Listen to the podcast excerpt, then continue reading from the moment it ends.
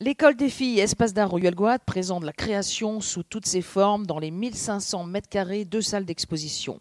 Elle invite à des rencontres, l'été des 13 dimanches, entre l'art, la littérature et l'entreprise. Donc mon livre s'appelle Les os des filles. Et donc euh, il commence par le chapitre P. On enterre les gens dans une tombe à leur taille pendant trois ans au Vietnam. Puis, ce délai passé, la chair évaporée, on transvase dans un coffret plus chétif ce qu'il reste du corps, les os. Les cimetières sont donc faits de petits coffrets d'os. Ce sont eux qui demeurent singuliers. Le premier cercueil est temporaire, public. Il ne sert qu'à désosser et reçoit tous les trois ans différents morts. C'est un lieu de repos passager. Ensuite, dans l'unique boîte, il n'y aura plus que les os propres, comme si la chair importait peu, modifiable telle qu'elle est le long d'une vie, tantôt fraîche, tendre, lisse, tantôt ridée, malade, tavelée, tantôt douce, serrée, tantôt rêche, distendue, tantôt cisaillée, tantôt. À la fin, il n'y a plus que les os qui s'entrechoquent. Les sentiments de la chair, dégoulinants, sont passés. L'émotion terrestre est partie. Ne reste plus que les euh, ne reste plus que les sentiments des os, essentiels. Nous finissons tous ainsi après tout, et c'est doux. C'est doux parce que c'est commun. Il y aura eu bien des injustices, bien des secousses, bien des dangers, il y aura eu des joies, des rires, des, peurs, des amours, des haines, des ressentiments, des passions. Il y aura eu des accidents, des voyages, des crises, des maladies. Nous aurons été chacun à notre manière déformés par la vie. Il restera les os des humains, ce que nous avons été au minimum, ce que nous avons tenté d'être au maximum. Maintenant j'ai compris jusqu'à quel point il faut descendre pour aimer sans retour et pardonner sans regard, jusqu'à cette ultime poche d'os. Comme souvent depuis ma naissance, je suis à l'aéroport, entre deux continents, le pied droit sur l'un, le pied gauche sur l'autre. J'attends un vol, et une énigme se dessine, celle d'une terre ronde que les avions contournent en laissant les gens derrière. Cette boule si compacte, ces vies si courtes, ces pays et ces mers, tout en est su, dit, et pourtant la guerre éclate à l'intérieur. Les avions passent. J'attends ce matin-là, assise dans un fauteuil, mon passeport à la main. Sur ce document, qu'ils ont tous autour de moi, les identités sont inscrites. Le calme est absolu ici. Les gens se tiennent, ils feuillettent un magazine, tapotent leur portable, sans se juger, contrairement aux passants des rues ou aux parleurs des cafés. Non, dans les aéroports, nous sommes tous sur le départ, sur l'arrivée, entre le ciel et la terre, avec notre bout d'identité en main, susceptible d'être recalé à tout moment. Monsieur, la carte d'embarquement, passez par la machine, ça sonne, enlevez vos chaussures. C'est bon, allez-y et des conneries, Sky Priority. Vous voyagez en business ou en économique? Vous avez le passeport biométrique? Puis les gens, les affolés, les détendus, les pressés, ceux qui s'endorment et ceux qui doublent la file. On est là à poil, des humains, rien d'autre, sous l'autorité des avions.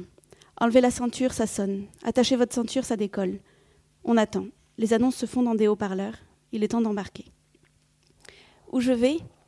Au Vietnam, à Hanoï, comme il y a 5 ans, 10 ans, 15 ans, comme toujours, chaque fois différemment, chaque fois seul, pour tenter de, réconcilier le passé et le présent, les deux continents et mes membres souffrants, pour tenter de me réconcilier.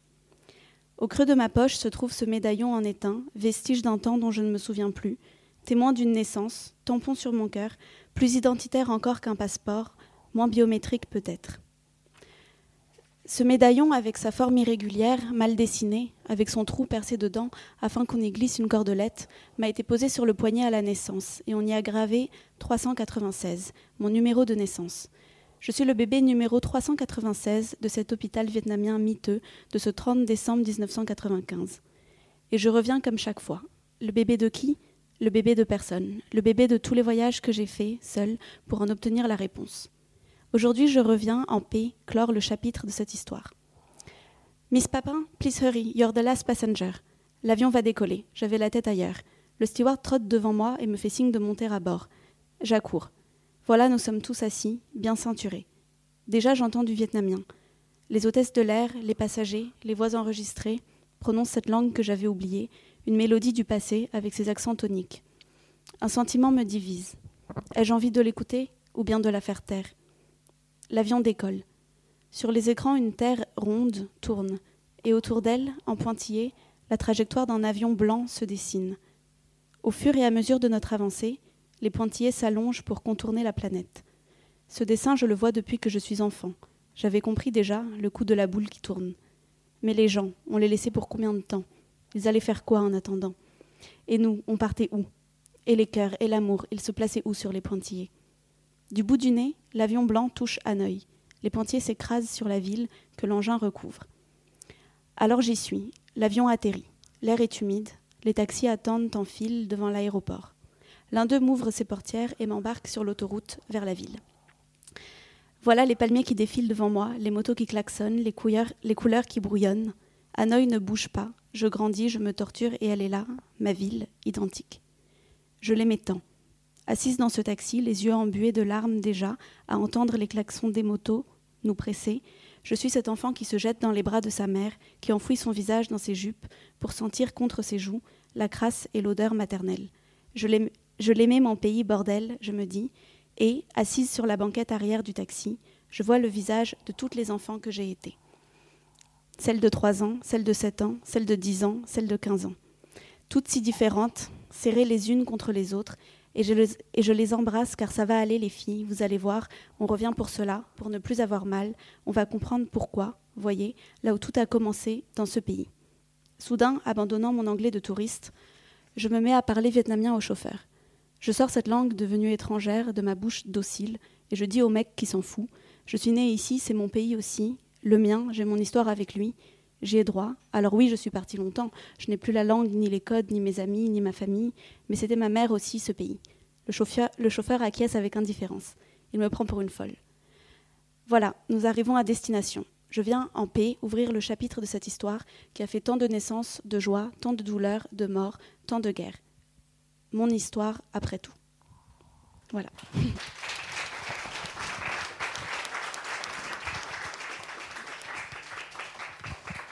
Euh, Lynn, merci. On va peut-être commencer par. Euh, bah, vous avez commencé par le premier chapitre. On va peut-être commencer par le titre. Pourquoi les, os, des filles Parce que vous racontez. Euh, Alors, euh, pourquoi les os des filles? Quelle fille Depuis quand? Parce que, en fait, l'écriture de ce livre est venue d'une manière vraiment impromptu. Enfin, j'avais pas du tout prévu, euh, après les, deux livres précédents que, que j'avais écrits. Parce que vous avez commencé à écrire très jeune Oui, en fait, j'ai publié mon premier roman donc, quand j'avais 20 ans, euh, qui s'appelait L'éveil. Ensuite, euh, j'ai publié Tony. Et en fait, j'étais vraiment partie dans ma tête sur l'écriture de romans, sur de la fiction. Donc, et, en fait, soudain, ce, bah, ce, livre est, est arrivé et m'a semblé d'un coup vraiment nécessaire de l'écrire. Et donc c'est la première fois que j'écris euh, un roman autobiographique dont euh, en quelque sorte je suis le personnage principal. Et, euh, et ça a commencé en fait avec une photo que je montrais à un ami, donc une photo d'une jeune fille de 15 ans qui était donc moi et qui était très maigre et très malade. C'est une photo qui est prise donc dans un hôpital. Et, et mon ami me demande pourquoi tu n'écris pas l'histoire de cette petite fille? Il me dit, tu devrais écrire l'histoire de cette fille. Et ce à quoi je lui réponds que c'est quelque chose que j'ai toujours prévu de faire, parce que je sais que même au cœur des romans euh, fictionnels que j'écris, c'est toujours un sujet qui revient, qui est, effleuré, esquissé.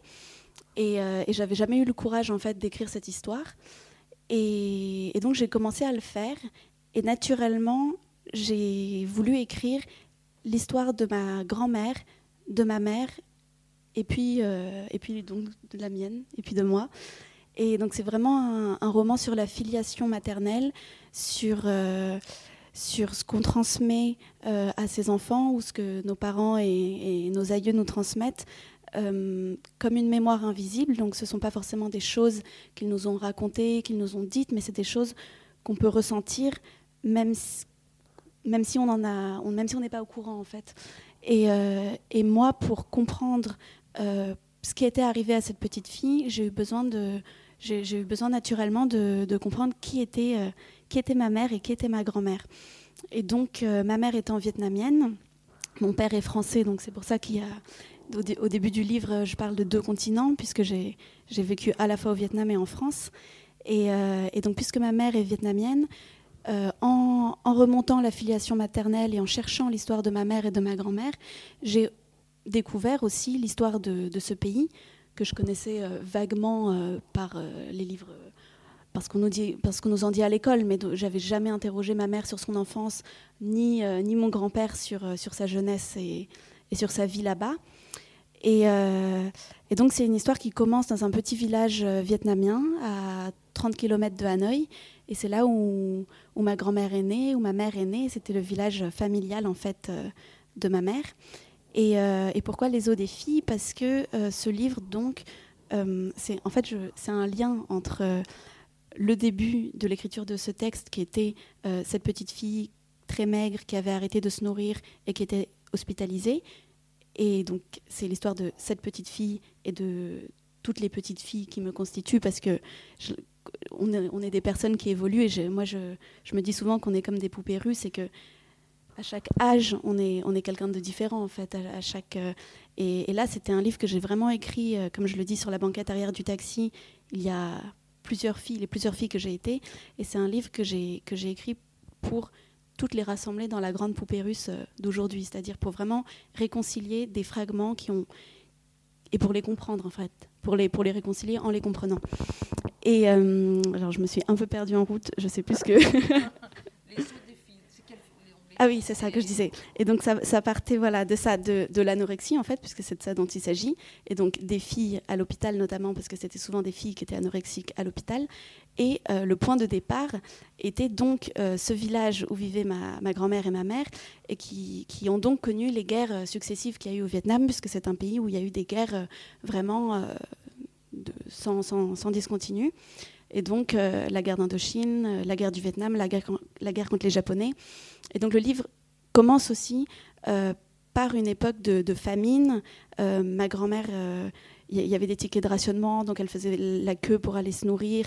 Et donc voilà, j'ai voulu faire une passerelle entre, la maladie contemporaine et éventuellement le, le, contexte historique qu'avaient pu connaître donc ma mère et ma grand-mère. Donc, euh, votre récit commence en 1945. Est-ce que vous pouvez nous raconter un peu euh, cette histoire qu'on a envie de, découvrir de, du Vietnam à travers euh, votre mère et votre grand-mère? Ouais, alors en fait, j'ai vraiment voulu parler de l'histoire donc des guerres et de l'histoire avec un grand H, mais en restant toujours dans le village et, et, donc vu par les yeux vraiment de, bah, de la famille. Et donc, dans cette mesure-là, c'est vrai que la, vie n'était pas. C'était un contexte de guerre. Euh, le village était, euh, était en fait juste à côté d'un pont qui était le seul pont qui permettait aux armées d'aller euh, du nord au sud et qui était donc un pont qui avait souvent été bombardé pour, comme c'était un, lieu stratégique, un lieu militaire stratégique. Et donc le village de ma mère était, était vraiment juste à côté. le livre commence en 45, c'est quand ma grand-mère est petite. Elle naît donc dans ce, village. Euh, à l'époque, le Vietnam était polygame, donc son mari, enfin le, son père, avait deux femmes. Et euh, il se trouve que, que les deux femmes ne s'entendaient pas bien et qu'il battait ses femmes. C'est pourquoi mon arrière-grand-mère est partie et s'est fait une petite cabane à côté, ce qui était donc très, euh, très rare à l'époque parce que ça ne se faisait pas du tout de divorcer ou de, ou de partir. Et elle a donc élevé seule euh, ma grand-mère, laquelle est, restée avec elle, puisque au Vietnam, les, familles vivent euh, ensemble d'une génération à l'autre. Donc euh, la grand-mère vivait avec, avec ses petits-enfants. Et donc sur cette photo, en fait, sur la photo de, mon livre, c'est une photo qui a été prise dans, dans ce village. Et c'est donc ma grand-mère, ma mère et ses sœurs. Donc ma grand-mère avec ses trois filles. Et, donc je raconte dans le livre comment comment ma grand-mère, euh, qui travaille dans les rizières, euh, va à l'école. Donc c'est aussi une histoire d'école. Hein, on se trouve euh, à l'école des filles. Donc elle adorait en fait entendre des, choses sur la littérature, sur l'histoire. Elle était notamment passionnée par les, exploits de Napoléon. Et, et, en fait, le professeur de l'école du village était mon grand-père. Elle est donc tombée amoureuse de son professeur. Ils ont eu trois filles ensemble. Euh, et, l'enfance de ma mère se fait dans ce village où, euh, où sa propre mère lui a construit une petite, euh, un petit bunker en quelque sorte, où se protéger quand les bombes tombent. Parce que quand elle allait travailler aux rizières, en fait, les trois filles restaient toutes seules à la maison. Quoi. Et donc je raconte la guerre, mais à travers vraiment des, des détails comme, par exemple, que les enfants n'avaient n'avait pas vraiment de, de jouets tels que tel qu'on en connaît nous ici, mais euh, il s'amusait à, ramasser par exemple des papiers, euh, des papiers de bonbons, en fait, des sachets de bonbons, et euh, il les collectionnait. Donc il y avait les sachets rouges, les sachets verts, les sachets bleus, et les sachets, ce qui valait le, plus, les plus précieux, c'était les sachets tombés des, poches de soldats russes, et donc des sachets argentés. Donc c'est une manière de, raconter le quotidien dans la guerre, mais qui n'était pas un quotidien, en fait, triste, puisque bien que ce soit le contexte historique, il y, a quand même des joies euh, dans la vie, quoi. Donc l'histoire euh, voilà, s'ouvre vraiment sur ce, sur ce village qui est le village euh, initial. Et ensuite, la famille, donc on avance en même temps dans, la, dans, les, dans les dates, le livre est par chapitre, donc il y a 1945, 60. Et en fait, la famille est, le, est mutée à Hanoï. Le, le, professeur du village devient donc professeur à l'université de Hanoï. Euh, ma grand-mère aussi devient professeure à Hanoï. Et, euh, donc les trois filles euh, grandissent dans la capitale. Et, donc c'est là où, le livre, où je passe à la seconde génération, parce que c'est un livre qui est du coup découpé un peu en générations. Il y a d'abord l'histoire de la grand-mère, et puis celle de, ma mère que j'appelle la seconde sœur H, puisque je décris les filles en disant la première H, la, la, seconde H et la troisième H, parce que les trois filles ont un prénom en avec euh, l'initiale H. C'était une manière pour moi aussi de rester un peu dans, le, conte, parce que c'est en fait c'est un, roman euh, dont les faits sont autobiographiques, mais qui n'est pas écrit comme un récit autobiographique en fait, parce que l'écriture est assez euh, enfin, je, je l'écris d'une manière comme si c'était un conte et comme si c'était. Je joue pas mal avec les pronoms aussi, en utilisant le je, le tu, le elle, ce qui fait que j'ai pas l'impression. Ouais, je, voilà, c'est pas, c'est l'histoire de ma famille, mais ça pourrait être euh, une autre, enfin l'histoire de, quelqu'un d'autre. Et, euh, donc, pour arriver à la, seconde histoire, c'est celle de, ma mère, de la seconde H, qui rencontre à l'issue de toutes ces guerres euh, un jeune Français. et ce jeune Français, c'est donc mon père. Et alors commence une histoire d'amour entre entre euh, le jeune Français qui réussit à se faire accepter par la famille vietnamienne, ce qui n'est pas une évidence euh, à l'issue de, ces guerres et de ce qui a pu, euh, se produire pendant, ces guerres entre les soldats français et, vietnamiens.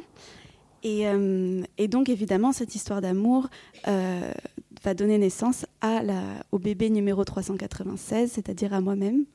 Et je raconte donc euh, mon enfance. On est alors en 19, je, nais en 1995, donc c'est la fin de l'embargo. C'est le moment où le Vietnam va, va connaître pour la première fois l'arrivée des produits américains. Par exemple, euh, donc à la naissance de mon frère qui était né un an avant moi en 1994, euh, il y avait à peine de lait, de couches.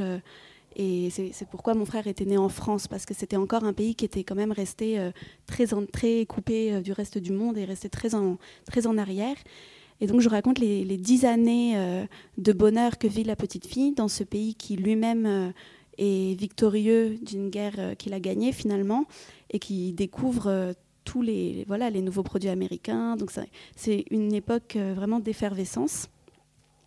Euh, et, donc, quand la petite fille a 10 ans, c'est là Il y, a quand même ce papa qui se fond dans cette famille vietnamienne.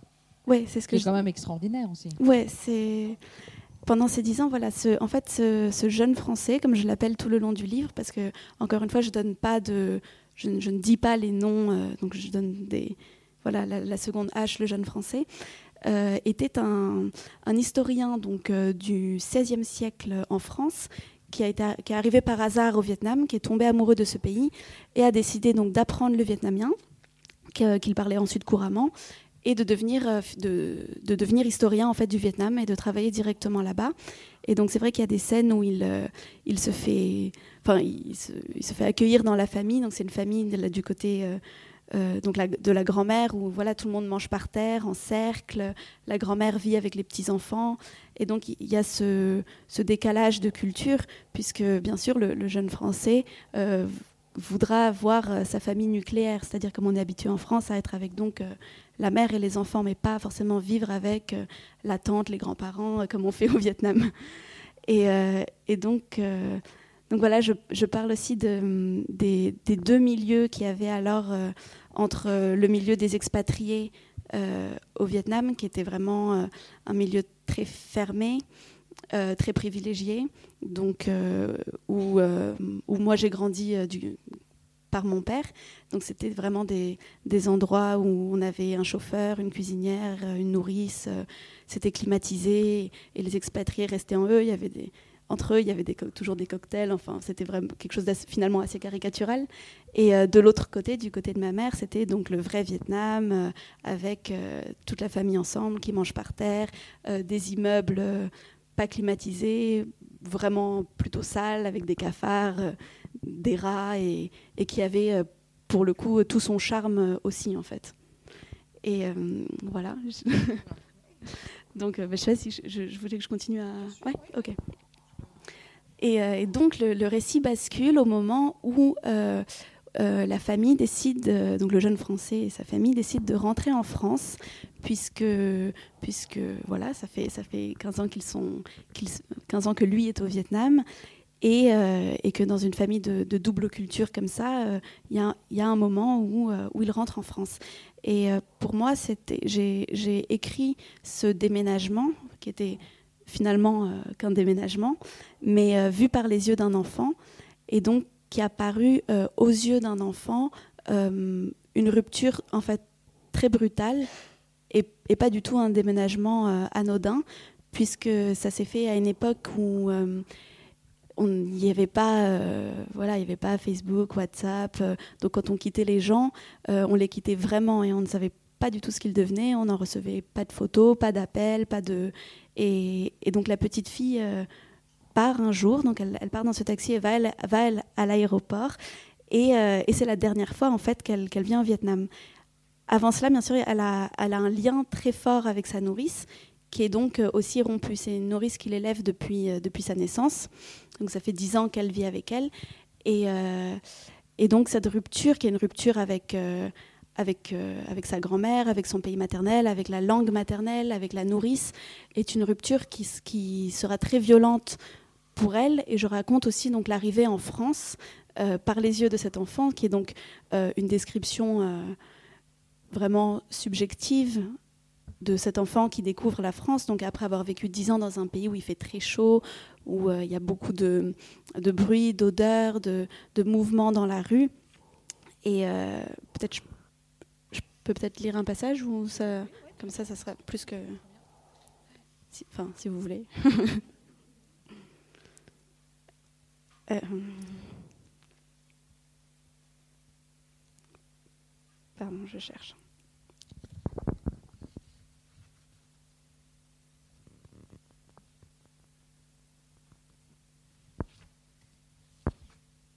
Voilà. Il n'a jamais fait si froid qu'en France. L'effervescence, c'était là-bas. Et à 10 ans, là-bas, c'est loin. On n'imagine pas à cet âge qu'il y a un futur fait d'avions, de voyages, de retrouvailles. C'est fini quand c'est fini, à 10 ans. C'est fini comme c'est cassé. Oui, en 2005, ils n'avaient pas l'esprit large. Skype, WhatsApp, Facebook et toute cette clique n'existaient pas. Quand ils sont arrivés en France, en Touraine d'abord, c'en était fini de son enfance, d'une manière irrévocable, fini de ses amis, de sa nourrice, de sa famille. Hanoï brûlante, c'était à l'autre bout du monde, et c'était à jamais, adieu, adieu. Tu n'avais aucun pouvoir, tu étais monté dans ce maudit taxi, tu avais montré ce maudit ticket à l'hôtesse de l'air, et tu avais atterri dans cette maudite France froide. Il n'y avait plus de retour possible. Il n'y avait plus rien du Vietnam, plus rien de ta grand-mère, plus rien de ta nourrice, plus rien de tes cinq familles et de tes trois mères. Vous étiez là désormais sur ces trottoirs silencieux, avec ces fringues horribles, puis la colle roulée, manteau, écharpe, Quoi encore? Jamais porté ça. Et de la bouffe lourde, steak haché, spaghetti, gratin dauphinois. Quoi encore? Jamais mangé ça. Et ces piétons qui attendent le feu vert pour traverser, passage clouté, ces voitures qui s'arrêtent au rouge, dociles. Quoi encore? Jamais vu ça. Oh, c'était d'un chiant, ça bougeait bien avant. Du bruit, des cris, des bousculades, pas de feu, pas de règles. Si je veux y aller, j'y vais. Les scooters font demi-tour en pleine avenue, se coupent la route et les piétons rentrent dans le tas, risquent de se faire tuer à chaque seconde. Et on est à poil, on a chaud, on sue, on tremble. Plus rien. France froide, trottoir tapé, tapant, manteau civilisé, feu rouge, vert, chiant, allez-y, traversez. Non, pas maintenant.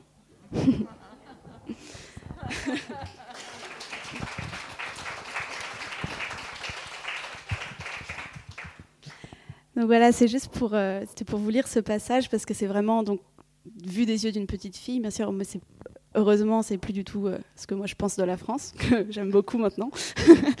et, euh, et, donc, c'est vrai que toute cette coupure et ce, déracinement, finalement, sans explication, et c'est un des sujets de mon livre, c'est que les, douleurs d'enfance, en fait, et l'impossibilité de, communiquer parfois entre enfants et parents, quand les enfants euh, n'ont pas les mots pour s'exprimer, euh, que les parents ne peuvent pas les comprendre ni les interroger, et que les enfants se retrouvent seuls avec des, des, douleurs, des questions et, et des, choses sur les bras. Euh, ça fait que donc après plusieurs déménagements, la petite fille arrête de se nourrir et est donc amenée à l'hôpital pour être soignée puisqu'elle se, elle se laisse mourir en fait en arrêtant de manger. Euh, et, c'est l'occasion donc pour moi voilà, de parler de, des autres enfants euh, qu'il y a dans cet hôpital de manière euh, un peu poétique, puisque je, les, je, les, je fais des métaphores et je, les compare à des, à des enfants comme des petits, des petits fantômes qui attendent dans les limbes. Et, et je, parle aussi des parents, bien sûr, qui viennent leur rendre visite à l'hôpital, toujours avec, avec une poésie. Enfin, c'est pas du tout un, un essai ou, ou en tout cas je porte aucun aucun jugement, ni euh, voilà, mais, euh, mais donc je parle des parents qui, qui, viennent et qui ne savent pas comment faire non plus. Et, euh, et à travers donc l'histoire de cette famille, qui est celle donc du jeune français et de, de la seconde H, arrivés eux aussi en France, et enfin qui ont, la, qui ont dû s'adapter aussi, et qui donc sont dans l'incompréhension de ce qui arrive à leur petite fille. je parle de cette famille, mais comme, comme ça peut arriver à d'autres familles aussi. Euh, et, donc, c'est pour moi aussi l'occasion d'évoquer le, lien maternel qui est, euh, qui est forcément euh, modifié par ce déménagement, puisque, puisque la petite fille rompt avec son, son, son pays maternel, sa langue maternelle, donc la langue qu'elle a entendue depuis qu'elle est petite, mais aussi par accident, du coup, avec sa mère, puisque la seconde H arrive, arrive en France et doit, euh, elle, de son côté, euh, euh, s'adapter, donc apprendre, enfin passer le permis, apprendre le français, trouver un travail. Et, et en fait, je raconte comment comment c'est difficile pour un enfant de, conserver ce, lien maternel quand soudain sa mère n'est plus un exemple de parce que la maman c'est un un modèle, c'est quelqu'un qui marche devant nous et, et qu'on suit. Et, soudain, euh, l'enfant parle mieux français que la mère. Euh, elle n'a pas envie euh, non plus que, que, sa maman lui parle vietnamien parce que quand on a 10 ans, c'est la honte. et du coup, j'explique comment, enfin j'explique, non, j'explique pas, mais je, raconte comment le, lien maternel est, est déplacé et comment, comment la relation, en fait, mais sans, sans violence, sans, sans, rien de, sans rien de palpable, se se dissout. Et, euh, et voilà. Qu'est-ce qui fait que la petite fille euh, arrête de commencer à mourir? Et la, donc la petite fille euh, arrête de commencer à mourir. on ne sent pas tout, de suite la vie qui va reprendre, mais on sent qu'elle va arrêter de mourir. Il y a un moment comme ça, elle va mourir, puis un moment, il y a quelque chose qui fait que ça s'arrête, que ça repart dans une autre direction. tu parles du passage, d'un passage précis? Non, sur l'hôpital, sur, euh, sur En fait, oui, c'est euh, enfin plusieurs pages. Donc, une, partie du livre raconte donc euh, les, enfants à l'hôpital et cette, dépression en fait, où donc la petite fille se, tourne vers arrête de parler, arrête de rire, arrête de manger, en fait, arrête de vivre, et s'occupe en lisant ou, en, voilà, avec, euh, d'autres choses. Et, euh, en fait, je pense que le récit bascule au moment où, euh, où elle, est, elle est malade, mais de, enfin, je veux dire d'une maladie, une gastro, une maladie commune, quoi. Et, elle sent qu'elle est, qu'elle est en fait trop faible, trop fragile, et que soudain ça va lui échapper parce que soudain elle peut mourir malgré elle, en fait. Et, là, je pense que c'est quelque chose qui la, qui la frappe parce, qu'elle, parce que d'un coup elle se dit mais en fait c'est voilà ça va arriver et c'est pas moi qui décide et, donc dans ce enfin, cela fait qu'elle prend la décision de vivre et, et qu'elle fait l'effort de retourner donc vers la lumière et de retrouver petit à petit les, la joie, le, les le sourire, la parole, les choses une par une, et que, euh, et que la, lumière revient petit à petit. Après, euh, la boucle se boucle en, puisque, puisque c'est aussi euh, un peu plus tard, alors qu'elle voilà, qu'elle qu'elle commence à, aller mieux, qu'elle décide en fait de, faire ce retour au Vietnam et de partir seule, donc de prendre l'avion et de retourner là-bas. Parce que par instinct, elle se dit que c'est là qu'elle aura la réponse. Et donc, il y a ce premier retour, il y aura un deuxième retour, mais euh, voilà, c'est enfin, le, le sujet du livre, c'est justement de, de, revenir sur ce que je disais, euh, ce qui précédait l'écriture même du livre. C'est vraiment ça, c'est de, le livre parle de, guerre, euh, de maladie, de fractures, mais il est écrit toujours avec l'idée de, se réconcilier, de revenir à la paix, de renouer le lien maternel et d'aller mieux en fait. C'est le, le but de l'écriture du livre. Donc c'est voilà, c'est une boucle. il y a aussi un petit peu d'humour quand, quand, tu retournes au Vietnam et quand il y a cette histoire de gâteau. Manger, c'est, euh, c'est euh, pour une anorexique. c'est les, en fait, c'est il y a des traditions de, de, enfin, de funéraires au Vietnam où. Euh, par les traditions funéraires des os. Ouais. C'est ça. Mais c'est en fait les, les gens pensent euh, que qu'il y a une, une vie, euh, enfin en tout cas que les morts euh, vivent.